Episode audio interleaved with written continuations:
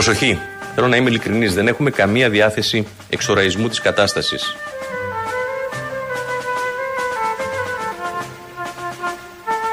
Προσοχή, ποτέ άλλωστε δεν κρυφτήκαμε, ούτε και τώρα κρυβόμαστε. Μπράβο τους! Προσοχή, επιδιώκουμε την αλήθεια με κάθε ειλικρίνεια. Ευτυχώς!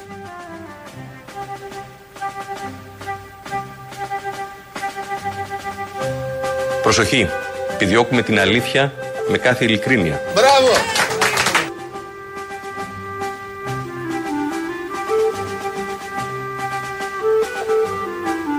Προσοχή, η κυβέρνηση εγγυάται ότι θα χυθεί άπλυτο φως σε κάθε διάσταση του γεγονότος. Σε ευχαριστώ, Παναγία μου.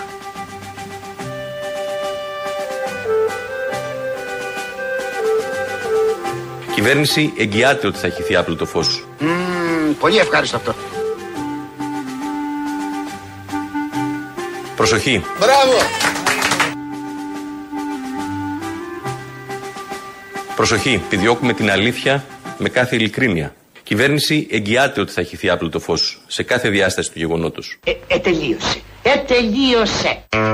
Ε, αφού το εγγυάται η κυβέρνηση, νομίζω έχετε τελειώσει το θέμα. Δεν ε, τελείωσε, έχει σφραγιστεί, έχει ξεχαστεί ήδη, διότι είμαστε σίγουροι ότι θα αποδοθεί η αλήθεια και θα χυθεί το άπλετο φως.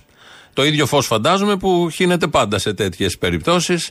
Θα γίνει το ίδιο και εδώ, γιατί έχουμε εδώ εγγύηση κυβέρνησης. Δεν θα κάνει ό,τι μπορεί, που λέγανε οι προηγούμενοι. Έχουμε την εγγύηση. Η ελληνική κυβέρνηση, όταν για τέτοια θέματα διαφάνειας, διαφθοράς, αλήθειας, απόδοσης ευθυνών, ξέρουμε όλοι ότι είναι βράχος. Εγγύηση ο λόγος της, η ύπαρξή της. Προσοχή, που λέει και ο κυβερνητικός εκπρόσωπος, ο κύριος Γιάννης Οικονόμου. Συνεχίζονται οι συζητήσεις στα παράθυρα, ξεσαλωμένες πια, ε, για το ποιος φταίει, αν φταίει η κυβέρνηση, αν φταίει ο σταθμάρχης. Καλά, ο σταθμάρχης φταίει, το λένε τα κανάλια, το λένε οι υπουργοί. Αλλά έχουμε φύγει από αυτό. Πάμε και να βρούμε και κάνα δυο άλλους υπευθύνους, όχι όμως την κυβέρνηση. Πρέπει να βρούμε διάφορους άλλους που να φταίνουν, για να μην είναι μόνο ο σταθμάρχης, θέλει και παρέα. Έτσι λοιπόν, ξαναρώτησαν τον Άδωνη χτες βράδυ ο Κουβαράς, τον είχε στην ΕΡΤ, τον ξαναρώτησε τι γίνεται, ποιος μπορεί να φταίει, και μας διαβεβαίωσε ότι με ερώτηση δεν μπορεί να φταίει η κυβέρνηση. Νομίζω ότι αν τα βάλουμε τη σειρά θα καταλάβουμε. Δηλαδή. Λοιπόν, έχεις έναν σταθμάρχη. Ναι. Ωραία, άπειρο σταθμάρχη, που έχει πάρει την πιστοποίησή του προ δεκαπέντε είκοσι ημερών. Ο υπουργός ή η κυβέρνηση τον έβαλε βάρδια στη Λάρισα. Ο, όχι, τον έβαλε βάρδια στη Λάρισα, ο υπεύθυνος yeah, θα τον βάλει βάρδια. Ναι. Λοιπόν, κύριος Δημήτρης, πως λέγεται, yeah. νομικός, να μην πω όλο τον πόνιμο του, ο οποίος αποφάσισε να βάλει βάρδια και μάλιστα γερμανικό νούμερο σε μια πόλη που είναι κομβική και πολύ κρίσιμη. Γι' αυτό ευθύνεται η κυβέρνηση. Σε μια πόλη που είναι κομβική και πολύ κρίσιμη. Γι' αυτό ευθύνεται η κυβέρνηση. Όχι, όχι είναι η αλήθεια. Για την μετάταξη και για το διορισμό και για το η βάρδια ότι θα μπεις την τάδε μέρα, την τάδε ώρα, δεν ευθύνεται η κυβέρνηση, ευθύνεται αυτός που βγάζει τις βάρδιες. Οκ, okay. Γι' αυτό το ένα δεν ευθύνεται η κυβέρνηση. Η κυβέρνηση ευθύνεται που δεν είχε ορίσει ότι δεν θα μπαίνει ένας στη βάρδια. Γι' αυτό ευθύνεται. Ότι δεν θα μπαίνει ένας άπειρος στη βάρδια. Ότι πώς εκπαιδεύεις έναν άνθρωπο πριν τον βάλεις εκεί. Γι' αυτό ευθύνεται. Ότι δεν θα μειώσει το προσωπικό ώστε να μην είναι ένας στη βάρδια. Γι' αυτό ευθύνεται η κυβέρνηση. Ότι δεν έχει ολοκληρώσει το σύστημα τηλεματικής στα τέσσερα χρόνια της θητείας της. Γι' αυτό ευθύνεται. Θέλετε στο τριάντα τοις εκατό. Στο τριάντα τοις εκατό. Ευθύνεται και γι' αυτό. Ότι χρηματοδοτεί με επιδοτήσεις μια ιδιωτική εταιρεία που εισέπρατε λεφτά χωρίς να προειδοποιεί ότι τα βαγόνια της είναι φέρετρα. Ευθύνεται και γι' αυτό που δεν έλεγξε. Δεν έλεγξε γιατί έχει ιδεολειψία, που δεν την αφήνει η ιδεολειψία της να αγγίζει εταιρείες και να ελέγχει εταιρείες. Ευθύνεται και γι' αυτό. Η κυβέρνηση ευθύνεται επειδή αναθέτει δημόσια αγαθά σε ιδιώτες. Τα δημόσια αγαθά δεν είναι για ιδιώτες. Απεδείχθη στην πανδημία, απεδείχθη στο εξωτερικό, με σιδηροδρόμους και με άλλες εταιρείες, νερό. Αποδείχθηκε και τώρα εδώ στην Ελλάδα. Η κυβέρνηση έχει την ευθύνη γιατί δεν έλαβε υπόψη της τις προειδοποίησεις εργαζομένων στα τέσσερα χρόνια που κάθονται οι υπουργοί στις καρέκλες τους για το χάλι του δικτύου. Ότι έστελνε στα δικαστήρια τους εργαζόμενους που έκαναν κινητοποιήσεις για το χάλι του δικτύου. Γι' αυτά ευθύνεται. Ευθύνεται επίσης γιατί δεν άκουσε τέσσερα χρόνια τώρα τις προειδοποίησεις φορέων κομμάτων στη Βουλή για το χάλι του δικτύου. Για όλα αυτά ευθύνεται. Για το ότι ήταν ο συγκεκριμένος και μπήκε βάρδια εννιά με δύο, δεν ξέρω εγώ τι ώρα μπήκε, γι' αυτό όντως δεν ευθύνεται. Για όλα τα υπόλοιπα όμως που είναι πολύ χειρότερα από αυτό, ευθύνεται και έχει την ακέραιη ευθύνη.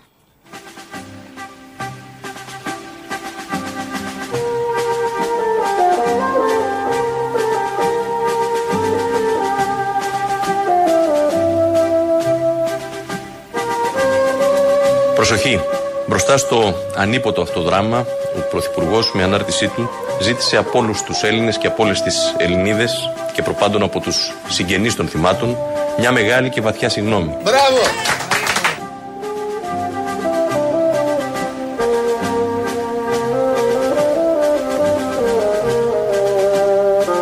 Γιατί πράγματι, όπως είπε ο Πρωθυπουργός, στην Ελλάδα του δύο χιλιάδες είκοσι τρία δεν γίνεται δυο τρένα να κινούνται αντίθετα στην ίδια γραμμή και να μην το έχει αντιληφθεί κανείς.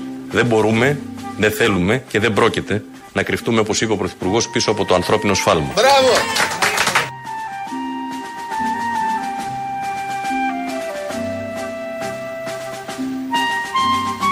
Προσοχή! Δεν θέλουμε και δεν πρόκειται να κρυφτούμε, όπως είπε ο Πρωθυπουργός, πίσω από το ανθρώπινο σφάλμα. Καθώς όλα δείχνουν πως το δράμα οφείλεται δυστυχώς κυρίως σε τραγικό ανθρώπινο λάθος. Ε, κρύφτηκε την πρώτη μέρα, το, την, την πρώτη μέρα ακριβώς, στο βραδινό του διάγγελμα, αφού είχε πάει και ήταν πολύ σκεφτικός και με το κεφάλι κάτω το πρωί στα τέμπη, το βράδυ που έκανε διάγγελμα κρύφτηκε. Αυτό είπε. Πίσω από το ανθρώπινο λάθος. Σχολιάστηκε ποικιλοτρόπως. Το κατάλαβαν και οι ίδιοι. Το αλλάξανε. Και βγήκε χτες να μας διαβεβαίωσε ο κύριος Οικονόμου ότι δεν θέλουν και δεν μπορούν να κρυφτούν πίσω από το ανθρώπινο σφάλμα. Αλλά το ενενήντα τοις εκατό των τοποθετήσεων υπουργών στο σταθμάρχη πάει. Γύρω από το σταθμάρχη κινούνται όλα. Το πώς γίνονται οι δουλειές και το πώς γίνονται τα πράγματα αποκαλύπτει ο πρόεδρος του Δικηγορικού Συλλόγου Αθήνας, πολύ σύντομη τοποθέτηση, σε κανάλι, ο Δημήτρης Βερβεσός. Γιατί βλέπουμε ότι εδώ μέχρι σήμερα έχει κληθεί ο σταθμάρχης, ψάχνουν κάποιον επιθωρητή και η δίκη στο ΟΣΕ είτε είναι παραιτημένη είτε δεν είναι παραιτημένη. Δεν έχει, μέχρι σήμερα είναι στο απειρόβλητο. Δεν την έχει ακουμπήσει κανένας, δεν την έχει καλέσει κανένας. Και, και αν κάποιος μπορεί να αλλοιώσει στοιχεία της δικογραφίας, είναι αυτός. Η διοίκηση που έχει σήμερα τα έγγραφα στα χέρια της. Αυτή που χειρίζεται το φάκελο, τους φακέλους. Σήμερα κανονικά πρέπει να έχει μπει ο εισαγγελέας, να έχει πάρει τα έγγραφα, να έχει κατασχέσει και να μην μπορούσε κανείς να κάνει οτιδήποτε στα γραφεία του ΟΣΕ. Έχουμε το παράδειγμα του Λιγνάδη που πήγαν σε δύο μήνες. Σιγά τώρα μην πάει η δικαιοσύνη, είχε την πρώτη της έννοια να στείλει την αστυνομία την πρώτη ώρα στα γραφεία να παγώσουν όλα, να πάρουν υπολογιστές. Αυτά γίνονται σε ταινίες του Χόλιγουτ. Αυτά δεν γίνονται στην Ελλάδα, δεν θα γίνουν στη Λάρισα. Αυτό το είπε χθες ο Βερβεσός. Έχουν περάσει ήδη έξι μέρες, έχουν αλλοιωθεί τα όποια στοιχεία, έχουν αποκρυβεί τα άλλα στοιχεία. Κατά τα άλλα θα ψάξουν και θα χυθεί άπλετο φως, όπως με την εγγύηση της κυβέρνησης, όπως διαβεβαίωσε ο κύριος Οικονόμου. Αλλά γιατί να χυθεί άπλετο φως, αφού όλα έχουν γίνει σωστά. Πώς γίνεται μια κυβέρνηση η οποία προτάσει το μεταρρυθμιστικό της προφίλ, τη μεταρρύθμιση την ψηφιακή του κράτους κτλ., να έχει αφήσει την τύχη των επιβατών στο αν θα γυρίζει το κλειδί ένα σταθμάρχη. Μα δεν ήταν μόνο το κλειδί. Μα τι σας λέω τόσο άλλον μιλάω. Εντάξει. Τρία συστήματα σας λέω είχε στα χέρια του. Είχε αυτόματο σύστημα διαδρομής. Δεν το πάτησε. Είχε το κλειδί που λέει το έκανε λάθος και είχε ολόκληρο πίνακα που του έλεγε το τρένο ανάποδα. Ωραία εικόνα δίνεται από αυτή την απάντηση ότι είναι ένα, έχει τρι, τριπλό σύστημα ασφαλείας. Φανταζόμαστε μια έτσι αίθουσα σύγχρονη με πίνακα, πάνω χάρτη, να φαίνονται με κουκίδες, που είναι τα τρένα, ηχητικές σημάνσεις όταν κάτι δεν πάει καλά, κάτω πίνακας με κουμπιά. Γενικώς το έχουμε δει, το φανταζόμαστε. Κάτι πολύπλοκο για την προστασία πάντα του Έλληνα πολίτη. Σε αυτό το πολύπλοκο, έτσι όπως το παρουσιάζει ο Άδωνης, και πολύ αποτελεσματικό τελικά, ε, γι' αυτό το πολύπλοκο, την αίθουσα δηλαδή του Σταθμαρχείου Λαρίσης, μας λέει ε, ο πρώην Σταθμάρχης Βόλου, ο οποίος δουλεύει χρόνια, όλη του τη ζωή την έχει φάει μέσα σε αυτά. Ε, περιγράφει με ποιο τρόπο, πολύ επιστημονικό και της τέταρτης βιομηχανικής επανάστασης βζίουν τρόπος, τι τρόπο διάλεγαν οι σταθμάρχες να μην κάνουν το λάθος. Κύριε Αποστολέρη, λύστε μας μια άλλη απορία, γιατί χθες είχαμε και μια αντιπαράθεση εδώ. Λέγεται από την πλευρά της κυβέρνησης, εμείς δεν το γνωρίζουμε και αυτό επισημαίνουμε και γι' αυτό και σας το ρωτώ, ότι αυτός ο πίνακας τέλος πάντων που έχετε σταθμάρχες μπροστά σας, με τα κλειδιά, τους διακόπτες, τα κουμπάκια που αναβοσβήνουν, έδωσε τη δυνατότητα στον συγκεκριμένο σταθμάρχη να δει, είναι αυτός που βλέπουμε εδώ, ότι τα δύο τρένα κινούνταν στην ίδια γραμμή. Αυτό ισχύει ή όχι? Όχι. Μάλιστα. Δηλαδή... Θα σας πω και κάτι το οποίο μου έκανε εντύπωση εμένα όταν πήγαινα στη Λάρισα. Παρακαλώ. Ξέρετε ποια είναι η αποτροπή κάποιων χιλίσεων μέσα σε αυτόν τον πίνακα? Ποια? Τα πόματα από τα μπουκάλια των νερών να μπαίνουν πάνω στα κουμπάκια για να μην βατάει ο σταθμάς. Τι είναι έτσι αυτό, για εξηγήστε το μας, αυτό δεν το καταλαβαίνω. Τα μπουκάλια των νερών πάνω στα κουμπάκια για να μην τα πατάει ο σταθμάρχης. Μάλιστα. Τα, τα οποία εξαφανιστήκαν, βλέπω τώρα. Δεν υπάρχουν μπου... πόματα από μπουκαλάκια. Γιατί είχαν δηλαδή αυτό το βάζει προληπτικά για να μην κάνει λάθος και πατήσει κουμπί. Ακριβώς. Αυτό το ε, δεν το πιστεύω. Δεν το πιστεύω. Αυτός είναι ο ξεχρονισμός δηλαδή του σταθμού της Λάρισσας. Ότι βάζει... Επειδή βλέπουμε αυτή την εικόνα, κύριε Παπαδάκη, την οποία βλέπετε άψογη αυτή τη στιγμή. Ανάπτυξη βζίου, κοσμογονία. Πώς το είχε πει ο Οικονόμου, ναι. Υγ, ηγούμεθα της τέταρτης βιομηχανικής επανάστασης. Και βάζανε πάνω τα καπάκια. Φαντάζομαι θα ήταν με χρώματα. Κόκκινα θα βάζανε, το κόκκινο απαγορευτικό. Για να είναι ο συνήρμος. Κόκκινο καπάκι. Κοκακόλα έχει κόκκινο νομίζω. Ποια άλλα προϊόντα. Ε, δεν πατάμε το κουμπί. Σηκώνω το καπάκι, πατάω το κουμπί. Και ό,τι γίνει. Αν φτερνιστεί τώρα κάποιος από πάνω και φύγουν τα καπάκια. Ε, φανταζόμασταν, δεν είχε γίνει τόσα χρόνια και δεν ξέρω με καπάκια και πώς έγινε τώρα όλη αυτή η διαδικασία. Κατά τα άλλα, αυτή είναι η εικόνα που δίνει ο άνθρωπος που το έχει δουλέψει και βλέπει εκεί. Δεν μπορεί να το φτιάξει όλο αυτό με το μυαλό του. Θέλει τρελή φαντασία να το σκεφτεί κάποιος αυτό. Η προηγούμενη, χωρίς τα καπάκια, ήταν η εικόνα που μας έδωσε ο αρμόδιος υπουργός.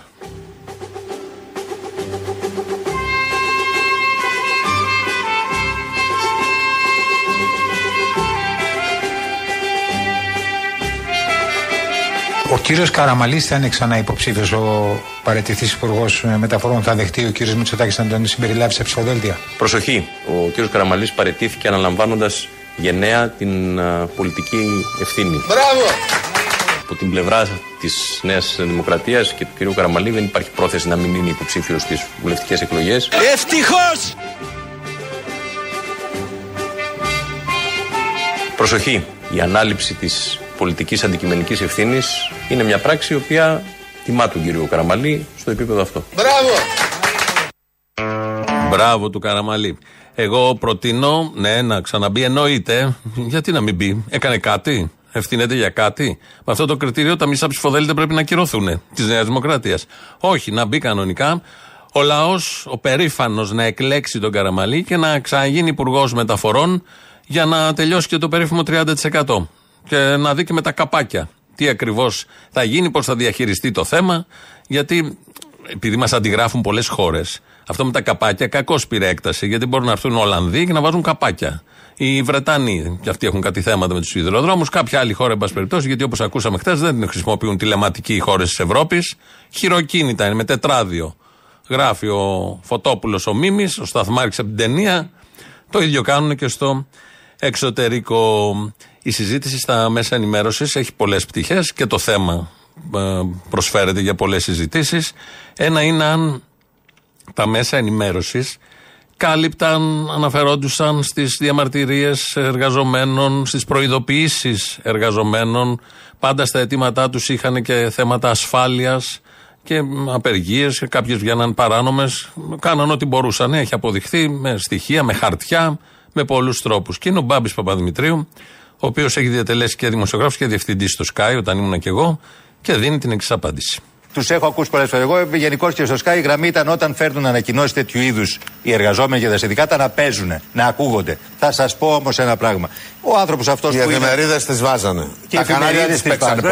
Τα κανάλια τώρα, εσύ ξέρεις περισσότερα από μένα. Αλλά δεν μπορείς να παίξεις σε πρώτο χρόνο κάτι τέτοιο. Αν δεν συμβεί, δυστυχώς κάτι εκεί το πρόβλημα. Γενικώς και στο Sky, η γραμμή ήταν όταν φέρνουν ανακοινώσεις τέτοιου είδους οι εργαζόμενοι και τα συνδικάτα να παίζουν, να ακούγονται.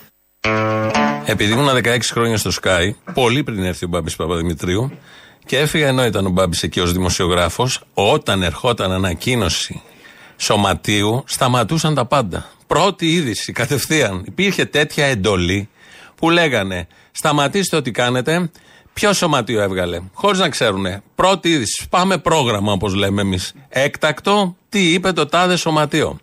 Δεν έπαιζε ανακοίνωση σωματείου, δεν έπαιζε ανακοίνωση ούτε μία φορά το χρόνο για ξεκάρφωμα. Ποτέ. Απεργία κάναν, δεν το μεταδίδανε. Κλείνανε δρόμους για λόγους κίνησης ναι, εκεί είχε μια ευαισθησία το σύστημα, έλεγε για να προειδοποιήσει τους οδηγούς και να δυσφημίσει τους εργαζόμενους. Δεν υπήρχε καμία γραμμή να προβληθεί, καμία ανακοίνωση, κανένα αίτημα, καμία διαδικασία συλλογικών, εργατικών, σωματείων και άλλων τέτοιων καταστάσεων. Κοροϊδεύει, μια χαρά τα κάνει ο Μπάμπης, τη δουλειά του κάνει βεβαίως, κοροϊδεύει χοντρά, ξέρει και ο ίδιος ότι τίποτα από αυτά δεν ίσχυσαν ποτέ εκεί.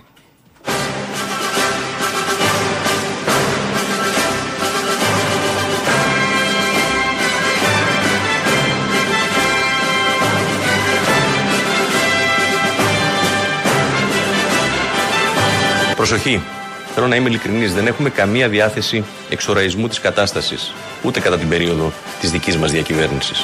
Ποτέ άλλωστε δεν κρυφτήκαμε, ούτε και τώρα κρυβόμαστε. Επιδιώκουμε την αλήθεια με κάθε ειλικρίνεια. Η κυβέρνηση εγγυάται ότι θα χυθεί άπλετο φως σε κάθε διάσταση του γεγονότος.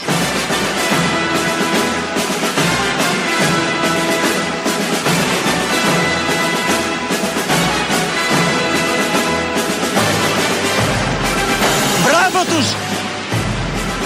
Μπράβο τους! Μπράβο τους!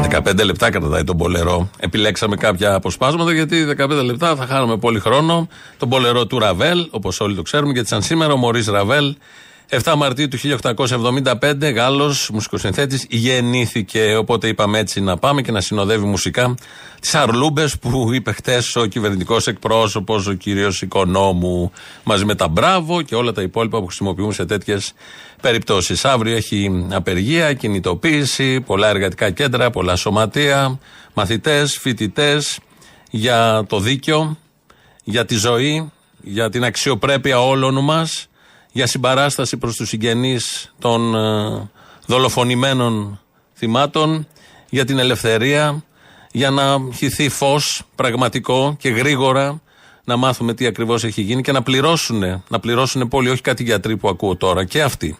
Αλλά όχι μόνο αυτοί, οι γιατροί, ο σταθμάρχης, ο πρόεδρος εκεί, ο ντόπιος, η βάρδια που αντικατέστησε, τα καπάκια και όλα τα υπόλοιπα. Να πληρώσουν σοβαρά αυτοί που πρέπει να πληρώσουν και ξέρουμε όλοι ότι φτάνουν πάρα πάρα πολύ ψηλά. Αύριο θα γίνουν όλα αυτά. Το, το αίτημα, το πάνδημο, είναι μια λέξη που σε, αυτή την, σε αυτόν τον τόπο την έχουμε ως λέξη, αλλά δεν την έχουμε ως αξία, δεν την έχουμε ως έννοια.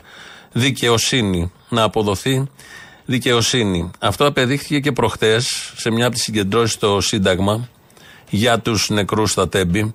Είχε πάει και η μάνα του Ιάσονα. Θυμίζουμε, ο Ιάσονας είναι το παλικάρι που ήταν ε, στην Βασιλίση Σοφίας και πήγε ο οδηγός ε, βουλευτού να μπει μέσα με το αυτοκίνητο στη Βουλή. Αυτό το παράνομο που κάνουν εκεί, παίρνουν τη στροφή και ε, με μηχανή ήταν ο Ιάσονας, τον έριξε κάτω, τον σκότωσε. Ε, ήταν η μάνα του Ιάσονα στην συγκέντρωση για τα θύματα των Τεμπών και ενώθηκαν τα αιτήματα για δικαιοσύνη στο έγκλημα, τη δολοφονία των πενήντα επτά μέχρι στιγμής, γιατί είναι και στην εντατική αρκετή, με το αίτημα για δικαιοσύνη της δολοφονίας του Ιάσονα. Είμαι η μαμά του Ιάσονα που χάθηκε μπροστά από τη Βουλή, γιατί ένας ασυνείδητος οδηγός αποφάσισε να κάνει μια παρανομία. Δυστυχώς οι νόμοι εδώ στην Ελλάδα για τα τροχαία είναι μηδέν. Αν θέλεις να σκοτώσεις άνθρωπο, να τον σκοτώσεις με τροχαίο. Δεν θα πάθεις απολύτως τίποτα. Δεν πας φυλακή και οι νόμοι δεν αλλάζουν, γιατί τους συμφέρει. Ο κύριος, το μόνο που πήρε ήταν τρεις μήνες άνευ αποδοχών. Αυτή ήταν η μεγάλη και αυστηρή του ποινή. Και έχει κάνει και έφεση, γιατί είναι πολύ αυστηρή η ποινή του. Δεν υπάρχει δικαιοσύνη στα τροχαία. Δεν υπάρχει. Και δεν θα αλλάξει, δυστυχώς, γιατί τους βολεύει να μην αλλάξει αυτό. Μπορείς να κάνεις ό,τι θέλεις στον δρόμο. Τα πάντα. Κανένας που έχει σκοτώσει σε τροχαίο δεν πάει φυλακή. Με διακόσια ευρώ, αν είσαι ογδόντα χρονών, ανανεώνεις και το δίπλωμά σου και κυκλοφορείς στους δρόμους και σκοτώνεις. Δεν έγινε και τίποτα. Και τα δικαστήρια μπορεί να κάνει και πέντε με οκτώ χρόνια και ζεις ξανά και ξανά και ξανά. Εγώ έχω δει ακριβώς πώς δολοφονήθηκε το παιδί μου. Ακριβώς. Άλλη μια μάνα που έχει να διαχειριστεί το χαμό του παιδιού της, που της το πήρανε, και έχει να διαχειριστεί Ένα κράτος που της γυρίζει το μαχαίρι στην πληγή, που δεν τρέχει τις διαδικασίες, μια δικαιοσύνη που είναι εντελώς απρόθυμη, σέρνεται, αν είναι για άλλα και άλλα τρέχει αμέσως στο δίωρο σε τέτοιες περιπτώσεις, και βεβαίως να ξέρει ότι ο δολοφόνος του γιού της έχει πάρει τρεις μήνες από τη δουλειά ένα off και μετά θα επανέλθει σαν να μην συμβαίνει απολύτως τίποτα. Αύριο λοιπόν είναι ένα στοίχημα να πάρει μέρος κόσμος, Ε, να συμμετέχει, να ξέρει τι γίνεται, να ξέρει τι θέλει. Είναι χρέος για μας, τους ζωντανούς είναι αυτό, όχι για αυτούς που φύγανε. Για μας τους ζωντανούς να ζούμε σε έναν τόπο που θα υπάρχουν βασικές ε, αξίες. Βασικές, δεν έχω ψευδαίσθηση, ούτε αυταπάτη. Για τα βασικά μιλάμε και τα αυτονόητα. Και χθες τον ακούσαμε, ένας ακροατής στο δεύτερο λαό, χθες στο κλείσιμό του. Ε, το βγάζει με πολύ οργή. Είναι κάλεσμα. Μπορούμε να το κάνουμε και σποτάκι. Για σήμερα, εμείς τον κάνουμε σποτάκι, το χρησιμοποιούμε έτσι. Ως προτροπή, με τον τρόπο ακριβώς που το λέει, για να κατεβούμε κάτω αύριο. Δεν έχω να σου πω κάτι άλλο. Δεν μπορώ πραγματικά. Όπως όλοι μας, δεν μπορούμε πια να αναπνεύσουμε. Δεν υπάρχει αυτό το πράγμα. Κόψτε τις μαλακίες με τα κλειστά φώτα και τις μαλακίες αυτές. Θέλετε να διαμαρτυρηθείτε. Κάτω όλοι. Κάτω. Κάτω γάμο το σπίτι σας. Κάτω να αναπνεύσουμε. Ποιο σπίτι κάτω να γαμίσει. Το σπίτι θα το πάρουν και αυτό. Άστο. Και πάλι δεν κατεβήκανε. Και πάλι δεν κατεβήκαμε. Αλλά αυτή τη στιγμή δεν παλεύετε, ρε Αποστολή. Αν δεν κατεβούμε και τώρα. Δεν παλεύετε, ρε. Γεια σου, ρε Αποστολή. Γεια.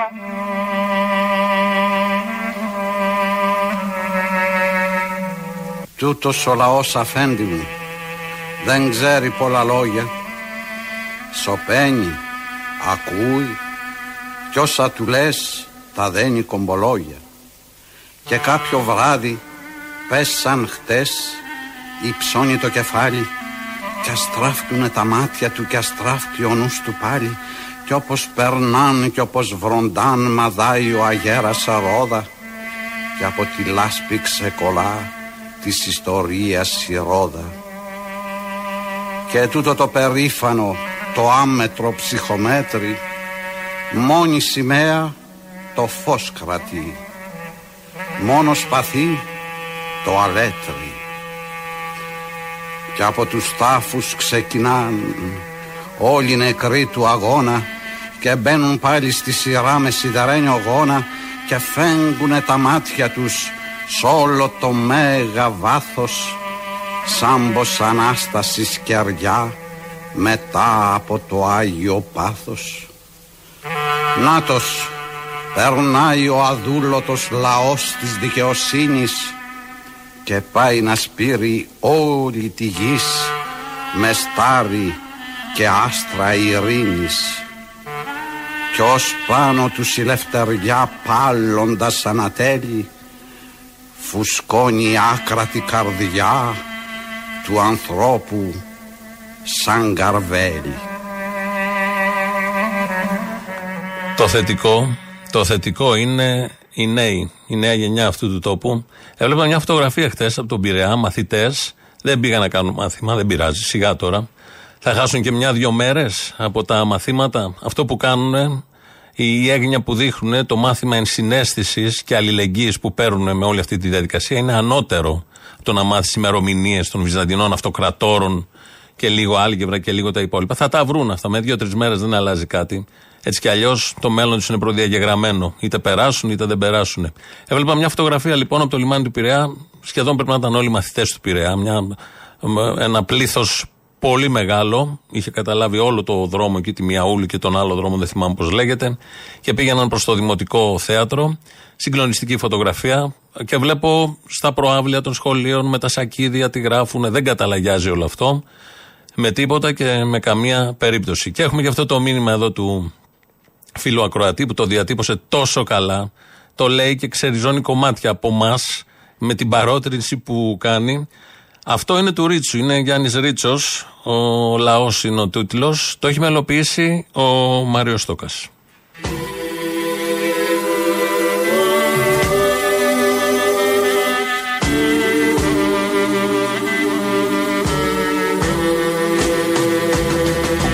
Είναι κανείς μέσα στο τρένο! Είναι κανείς μέσα στο τρένο! Είναι κανείς μέσα στο τρένο!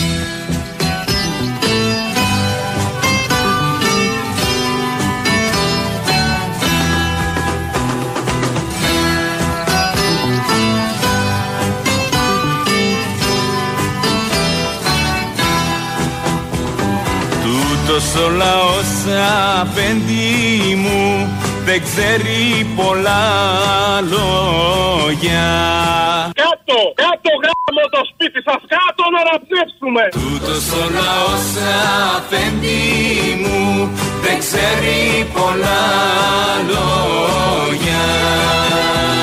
Σωπαίνει, ακούει κι όσα του λες, τα δένει κομπολόγια. Σωπαίνει, ακούει κι όσα του λες, τα δένει κομπολόγια. Κόψτε τις μαλακίες με τα κλειστά φώτα και τις μαλακίες αυτές. Θέλετε να διαμαρτυρηθείτε, κάτω όλοι. Και κάποιο βράδυ πέσαν χθες, υψώνει το κεφάλι και αστραφτούνε τα μάτια του κι αστραφτεί ο νους του πάλι. Σαν τον άγγελο, την Ιφηγένεια, την Ελένη, την αγάπη, την ελπίδα και για τόσους και τόσους πολλούς. Νάτος περνάει ανήγιστος, λαός της δικαιοσύνης. Κι αυτό τους χρωστάμε, σ' αυτούς και τον καθένα μας, να γίνουμε όλων των νεκρών η φωνή και το έγκλημα να μην συγκαλυφθεί. Και πάει να σπείρει όλη τη γης μες στάρι κι άστρα ειρήνης.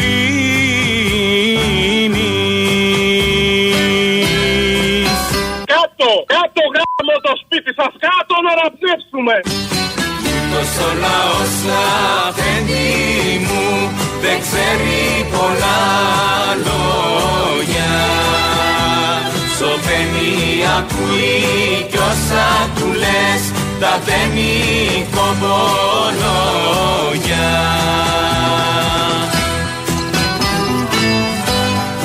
Η νέα γενιά και ο λαός ξέρουμε περήφανα να θρηνούμε τους νεκρούς μας, όπως περήφανα ξέρουμε να στεκόμαστε στα πόδια μας για να τα βγάλουμε πέρα, για να ζήσουμε, για να μορφωθούμε. Κι όπως περνάν κι όπως βρόνταν, ματάει ο αγέρας ρόδα.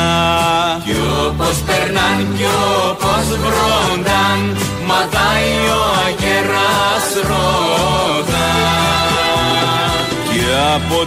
Έχουμε και εμείς στην Ηλιούπολη σήμερα κινητοποίηση επτά η ώρα στην πλατεία Φλέμινγκ, εκεί που γίνεται η παρέλαση. Η Σωματεία διοργανώνει την εκδήλωση, όποιος θέλει, σε τοπικό επίπεδο και σε άλλες πολλές γειτονιές. Απλά εγώ, επειδή είμαι Ηλιουπολίτης, ξέρω, μου το έχουν στείλει και οι άνθρωποι εκεί. Θα είμαστε σε κάθε γειτονιά να δοθεί έτσι μικρά μηνύματα. Είναι ανάγκη, ξαναλέω, των ζωντανών για μας. Ε, δύο έντεκα δέκα ογδόντα οκτακόσια ογδόντα το τηλέφωνο επικοινωνίας είναι μέσα, σας περιμένει. Ακούμε τον πρώτο λαό. Έλα, μάνα μου!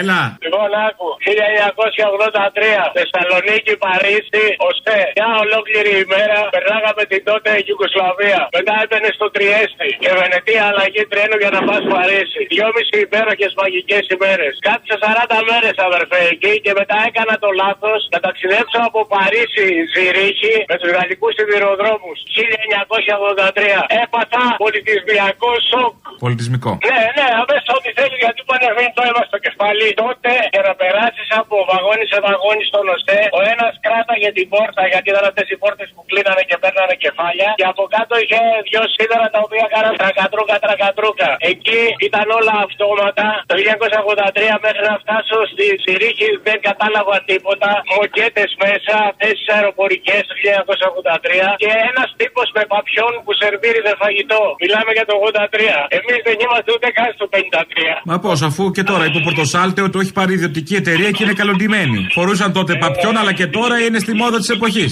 Δυστυχώς αυτό το κράτος οι ιδιωτικοποιήσεις ποτέ δεν γίνανε ούτε ποτέ θα γίνουν για το καλό του λαού. Οι ιδιωτικοποιήσεις γίνονται για το καλό κάποιων άλλων που φυσικά δεν είναι λαός. Όλα τα άλλα είναι να είχαμε να λέγαμε. Δηλαδή την έμφαση στην εικόνα θα τη δώσουμε ότι το φοράει το καλοτοντήσιμο. Τώρα αν έχει γραμμές γάματο. Αφού είναι καλοντημένος και άρα ανάπτυξη.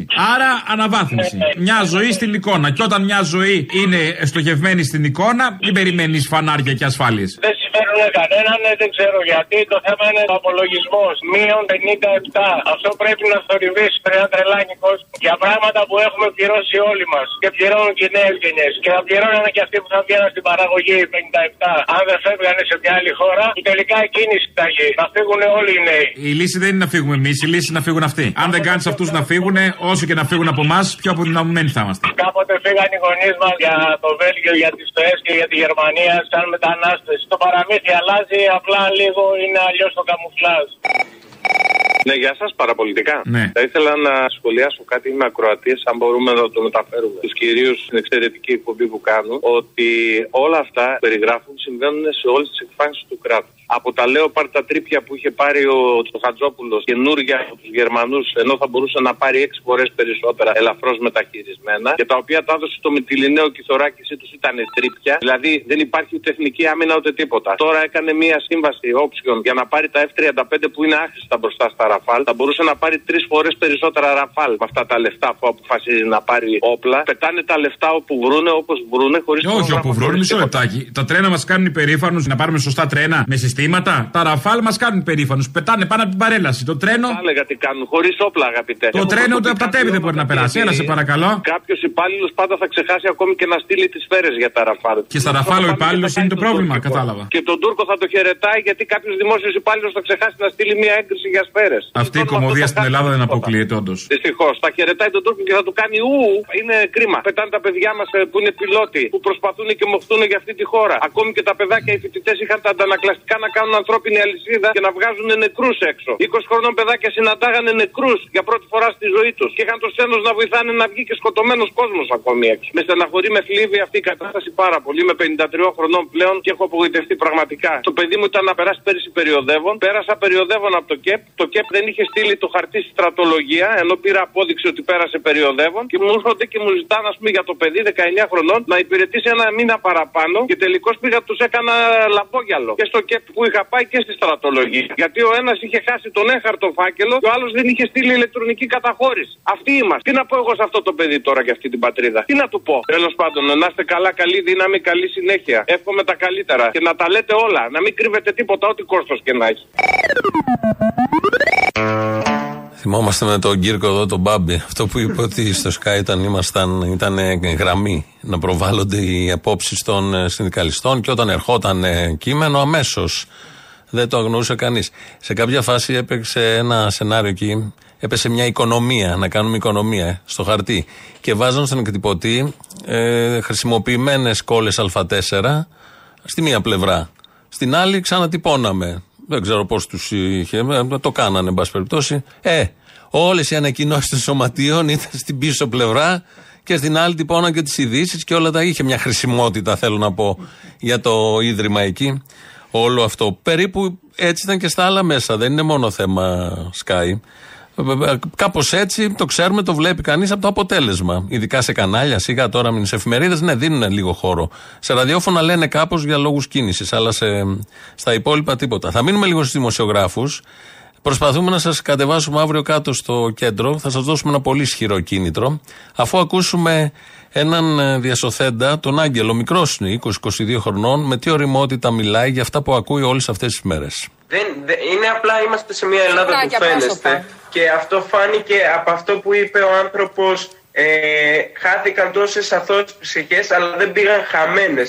Εγώ εκείνη την ώρα όταν το άκουσα αυτό, με τα πράγματα που είδα και τα ουρλιαχτά που άκουσα, αν αυτόν τον άνθρωπο εγώ τον έλεπα μπροστά μου εκείνη την ώρα, εάν τον δω, δεν ξέρω ποια θα είναι η αντίδρασή μου. Έχεις δίκιο. Θα φτιαχτούν καινούρια γραμμή. Δηλαδή, τι λες ρε άνθρωπε, πεθαίνουν πενήντα επτά άτομα, κυρίως νέοι, και σένα σε νοιάζει ότι θα φτιάξεις γραμμή. είμαστε σοβαροί με κάτι τέτοιους ανθρώπους? Ο Θεός να τους κάνει ανθρώπους, μπορούν να λένε τέτοια πράγματα, ειδικά σε γονείς που έχουν χάσει τα παιδιά τους. Εγώ τη μάνα μου θα την αγκαλιάσω. Τα, οι άλλες μανάδες. Πολύ απλά, με λογική, ακούσα αυτά τα νέα παιδιά και το, τον τρόπο που εκφράζονται, την αισθητική που εκπέμπουν γενικότερα, τα επιχειρήματά τους, την ευγένεια που έχουν, το ήθος συνολικά. Και δεν μπορείς παρά να συμφωνήσεις. Και ακούς επαγγελματίες του χώρου, συναδέλφους, δημοσιογράφους. Αυτούς θα ακούσουμε τώρα. Έχουμε κάνει ένα πεντάλεπτο μάζεμα. Αν δεν είναι αυτό ικανό να σε κατεβάσει αύριο κάτω, πραγματικά δεν ξέρω τι μπορεί να είναι. Νίκος Μάνεσης. Για ένα διαχρονικό πρόβλημα. Ναι, ήταν διαχρονικό το πρόβλημα στο σιδηρόδρομο. Ο Μητσοτάκης ήταν άτυχος. Του κάτσε η τραγωδία αυτή τη χρονική περίοδο. Έκατσε η τραγική μπίλια, να μιλήσω με όλους ρουλέτας, στην κυβέρνηση αυτή. Γιώργος Λιάγκας. Δηλαδή αυτό, Κυριάκο, είναι η. Και δεν φταίει εσύ. Και το έχω πει σε προσωπικό επίπεδο, σε εκτιμώ και θεωρώ ότι πραγματικά δηλαδή. Και είσαι και από τα καλύτερα που μας έχουν συμβεί. Για να μην νομίζω ότι κάνω πολιτικά και κομματικά παιχνίδια εδώ. Γιάννης Πρετεντέρης. Ο δικηγόρος του σταθμάρχη. Τι εννοούσε όταν λέει βλέπετε το δέντρο και δεν βλέπετε το δάσος? Δεν κατάλαβα. Ότι τι, ότι υπάρχει κάποιο δάσος που δεν το ξέρουμε? Είναι αυτό που συζητάμε όλοι στη χώρα εδώ και δύο εικοσιτέσσερις ώρα. Έκανε το λάθος. Ήταν μόνο αυτό, μόνο το ανθρώπινο λάθος. Τι άλλο, είναι... τι άλλο μπορεί να είναι? Μανώλης Καψής. Το δύο χιλιάδες δεκαεπτά όταν επιχειρήθηκε να μπουν σε λειτουργία τα πρώτα συστήματα τηλεδιοίκησης και ασφάλειας, υπήρχε αντίδραξη του συνδικάτου. Υπήρχε η αντίληψη στους ορισμένους συνδικαλιστές ότι τα νέα συστήματα ασφάλειας θα περικόψουν θέσεις εργασίας. Γιάννης Παπαδόπουλος. Τόσες απεργίες γίνονται στη χώρα και εσείς ως συνδικαλιστής τα ξέρετε καλά. Δεν είδαμε Μάλιστα. να γίνουν απεργίες για Κάνατε τέτοιου λάθος. Είδους θέματα. Πότε οι απεργίες λοιπόν οι οποίες έχουν προκηρυχθεί και από την Ομοσπονδία των Σιδηροδρομικών αλλά και από τα σωματεία μέλη της ναι. για τα ζητήματα της ασφάλειας κυκλοφορίας είναι άπειρες. Ξέρετε όμως τι γίνεται? Και ειδικότερα με τον νόμο σαράντα οκτώ μηδέν οκτώ του κυρίου Χατζηδάκη είναι απαγορευμένες, κύριε Παπαδόπουλε, οι απεργίες. Βγαίνουν παράνομες. Να, να, μην, να μην αναλωθούμε όμως στα συνδικαλιστικά.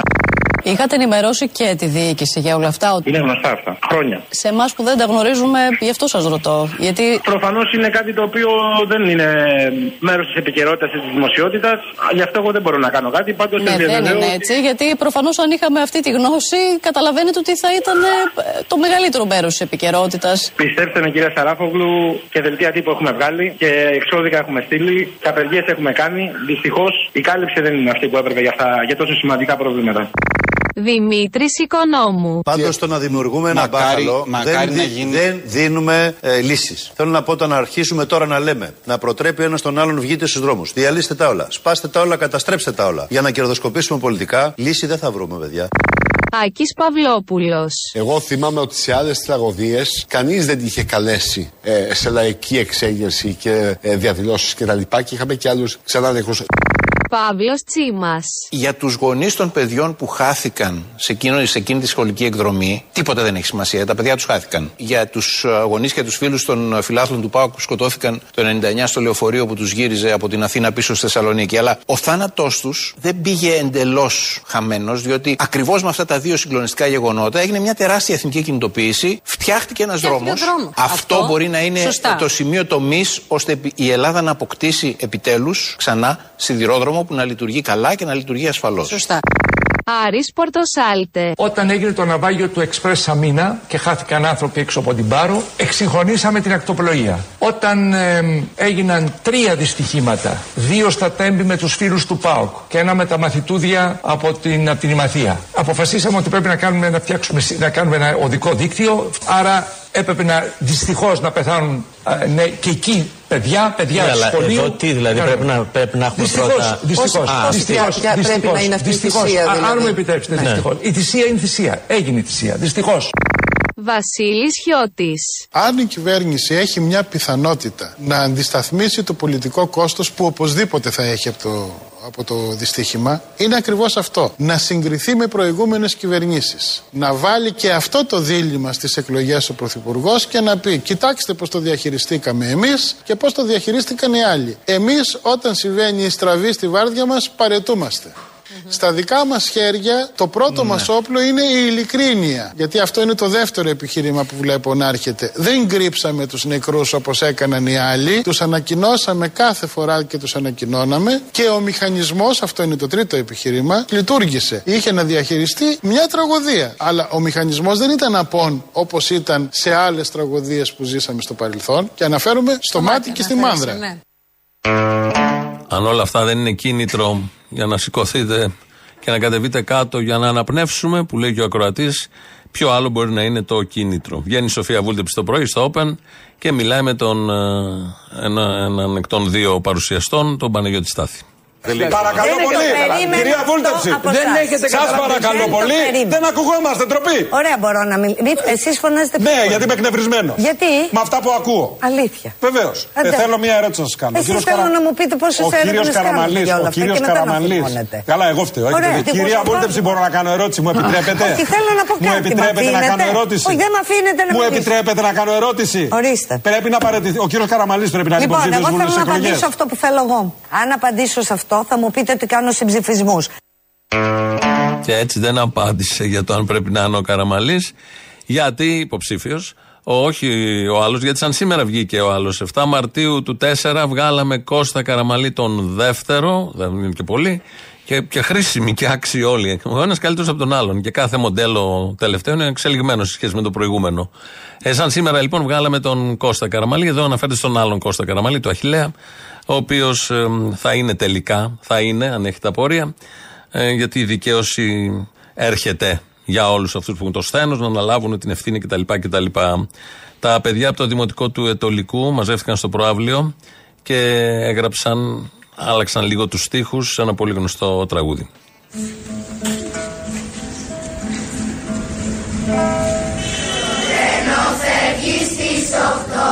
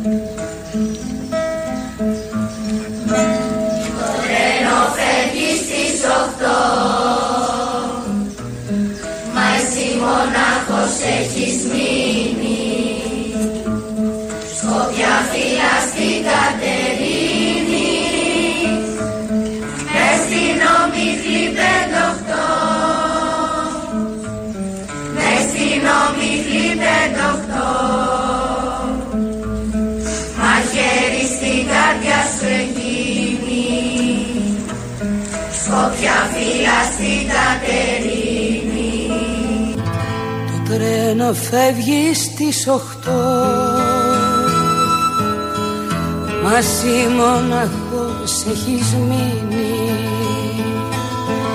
Σκόπια φύλλα στην Κατερίνη, μες στην ομίχλη πεντοχτώ, μες στην ομίχλη πεντοχτώ. Μα χέρι στην καρδιά σου γίνει, σκοπιά φύλλα στην Κατερίνη. Στίχη είναι του Μάνου Ελευθερίου, η μουσική Μίκη Σωτοράκης. Εδώ εκτέλεση με Γαλάνη και Αλεξίου. Αυτός ο Μάνος Ελευθερίου ε, το έχει κάνει επίτηδες μάλλον. Έζησε όσα χρόνια έζησε και έχει αφήσει παγίδες. Ε, ε, έχει ναρκοθετήσει τις ζωές μας γενικότερα, την πορεία της χώρας. Και ξαφνικά έρχονται τα τραγούδια και σε βρίσκουνε. Ε, εις αμέριμνος συμβαίνει ένα γεγονός, το όποιο γεγονός, και υπάρχει τραγούδι κοντά στο γεγονός. Βέβαια ήταν πολύ πολιτικός, δεν ήταν ε, έτσι όπως το ορίζουμε σήμερα, αλλά με τους στίχους του, με τα ποιήματά του, με τις μουσικές της θεσπέσιες που τα έχουν εντύσει, τίποτα δεν είναι τυχαίο. Όλοι οι μεγάλοι είχαν μελοποιήσει Μάνο Ελευθερίου, ήταν και πολύ παραγωγικότατος. Οπότε μας έχει αφήσει ωραίες παγίδες να πέφτουμε μέσα. Ε, να μας πιάνουν το χέρι, το πόδι, το μυαλό, την καρδιά, ό,τι θέλετε. και να μας οδηγούν λίγο παραπέρα. Κάπου εδώ φτάσαμε στο τέλος. Θα πούμε αύριο τα υπόλοιπα. Ε, κλείνουμε με λαό. Πάει και σε διαφημίσεις. Αμέσως μετά το μαγκαζίνο. Γεια σας.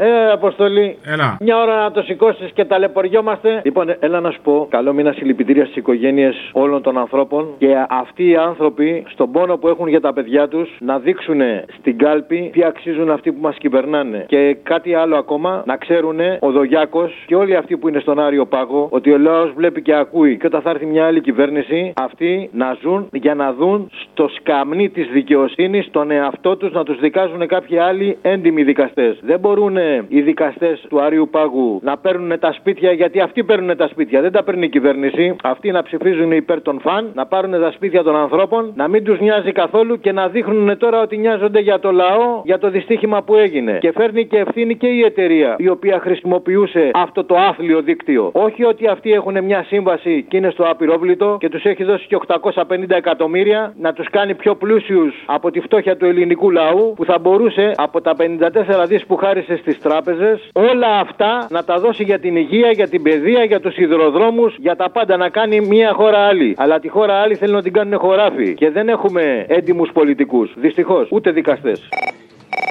Ναι. Έλα. Έλα, συγχαρητήρια στο Θήμιο. Γιατί? Δεν μπορώ να καταλάβω γιατί τον κρατάει ο Κουρτάκης εκεί, δεν τον έχει στείλει στο Μαξίμου. Πάλι ξεπλένει κα... Μητσοτάκη, πάλι. Ποιος Καρατζαφέρης. Αυτή πια η αβάντα που κάνει στους δεξιούς. Του τύπου προπαγάνδα. Υπέρ του Μητσοτάκη παραμονές των εκλογών. Ό,τι είναι κατά του Πολάκη είναι υπέρ του Μητσοτάκη. Κάνε αγόρι μου μια πρόταση στο Κουρτάκη να το διπλασιάσει. Για πες μου λίγο, απάντα μου λίγο σε αυτό. Ό,τι είναι κατά του Πολάκη είναι υπέρ του Μητσοτάκη. Για να καταλάβω το βαθμό του σανού που σας ταΐζουνε. Ποιανού παιχνίδι παίζει τώρα ο Θήμιος εκεί? Απάντησε μου λίγο αυτό, δεν θα πούμε τίποτα άλλο αν δεν απαντήσεις αυτό. Ό,τι είναι κατά του Πολάκη είναι υπέρ του Μητσοτάκη. Βεβαίως είναι. Ευχαριστώ πολύ. Επόμενη γραμμούλα. Δεν τσακίσω το φρύδι μου. Έλα. Έλα ρε άντρακλα. Αχ, εγώ ναι. Εσύ είσαι? Ναι, το άντρα. Στο άντρακλα. Ήθελα να κάνω ένα άτομο, φίλε. Επειδή το λέω παντού, αλλά κανένας δεν με ακούει να πούμε. Τι να κάνεις, δεν ακούστηκες? Να κάνω ένα παράπονο να πούμε. Α, κάνε, κάνε. Δεν ακούγομαι. Ούτε εδώ ακούγεσαι. Αλλά τέλος πάντων. Για προσπάθησε να δούμε αν θα ακουστείς. Μάλλον δεν έχει σήμα, γι' αυτό δεν ακούγεσαι. Θέλω να σταράξω. Δεν είναι προσωπικό δηλαδή. Έλα, Αποστολάρα. Έλα. Έλα, ρε άντρακλα, τώρα μ' ακούς, έτσι. Μπορείς να με λες Αποστολάρα Κρόφτ, έτσι, μια έτσι αναφορά. Άκου, ρε φίλε. Άντε, πες. Έβαλα το χέρι στην τσέπη, μπας και βγάλω τίποτα, κανένα φράγκο, κανένα τέτοιο, μήπως έχει τίποτα. Και ούτε δεν το πουλί δεν βρήκες, ε, κατάλαβα. Ούτε αυτό δεν βρήκα. Και λέω, δεν μπαίνω να κάνω αυτό το market pass να πούμε, μπας και πάμε και πάρουμε τίποτα να φάμε να πούμε. Και πάλι το πουλί. Είμαι άνεργος από το είκοσι δύο. Και το είκοσι δύο δεν έχει πολύ καιρός, είναι δύο μήνες πριν, εντάξει. Είμαι άνεργος από τον Ιούλιο του είκοσι δύο. Α, τώρα μιλάμε. Και τώρα έχουμε είκοσι τρία. Και πήγα, μπήκα μέσα να πούμε να κάνω το market pass και μου λέει δεν δικαιούμαι, λέει, γιατί το είκοσι ένα που δούλευα έβγαζα λεφτά. Αν έβγαζες λεφτά, φίλε μου, και είσαι ματσό, μη σε κλαίμε τώρα. Έτσι φαίνεται. Άρα έβγαλες λεφτά το είκοσι ένα που κρατάνε μέχρι το είκοσι δύο και το είκοσι τρία τώρα. Ε. Δεν μου πας στο διάλο, λέω εγώ. Το βλέπεις πόσο χρήμα, έτσι. Το βλέπω. Και έχεις τα λαμόγια να πούμε, τους κούλιδες των άλλων των άδων και συγχαίρονται να πούμε μεταξύ τους. Ότι κάναν και το market pass να φάει ο κόσμος. Μα τι υπουργό ανάψεγεται. Ε, τι θα κάνουμε μεταξύ τους, παιδί μου. Αυτοί, άμα τους ρωτήσεις, νομίζουν ότι μας έχουν σώσει κιόλας. Αυτό θαυμάζονται. Και παίρνω και στα άλλα κανάλια να πούμε να το πω ότι είστε ρεζίλιδες να πούμε και τους ε, χειροκροτάτε να πούμε από κάτω. Αλλά εντάξει, δεν κάνουν καμιά ερώτηση. Απίστευτο, να πούνε απίστευτο. Οι άνεργοι τα παίρνουνε. Έλα, να σε καλά. Απολύσανε μετά από τριάντα δύο χρόνια χωρίς αποζημίωση. Το καλάθι του νοικοκυριού είναι ένα από τα λάθη του Πρωθυπουργού. Τα λάθη του Πρωθυπουργού τότε καλύτερα να λέμε. Έτσι. Μόνο αυτοί θα έχουν ποιητές, τι διάλογο. Όσοι λοιπόν λιδωρούν το καλάθι, ας σκεφτούν καλύτερα τα δικά τους λάθη. Δεν μου λες τα φάρμακα έχουν ευθυνή να πάει να πάρει κανένα φάρμακο να μας αφήσει ήσυχους? Δεν κάνουν τα φάρμακα δουλειά πια, τα είδαμε. Δεν έχει λύσει τα φάρμακα. Δεν έχει καλάθι στα φάρμακα. Δεν έχει. Εκεί ένα καλάθι μόνος σου πρέπει να πάρει αυτός που μιλάει συνέχεια. Κατάλαβες για ποιο μιλάω.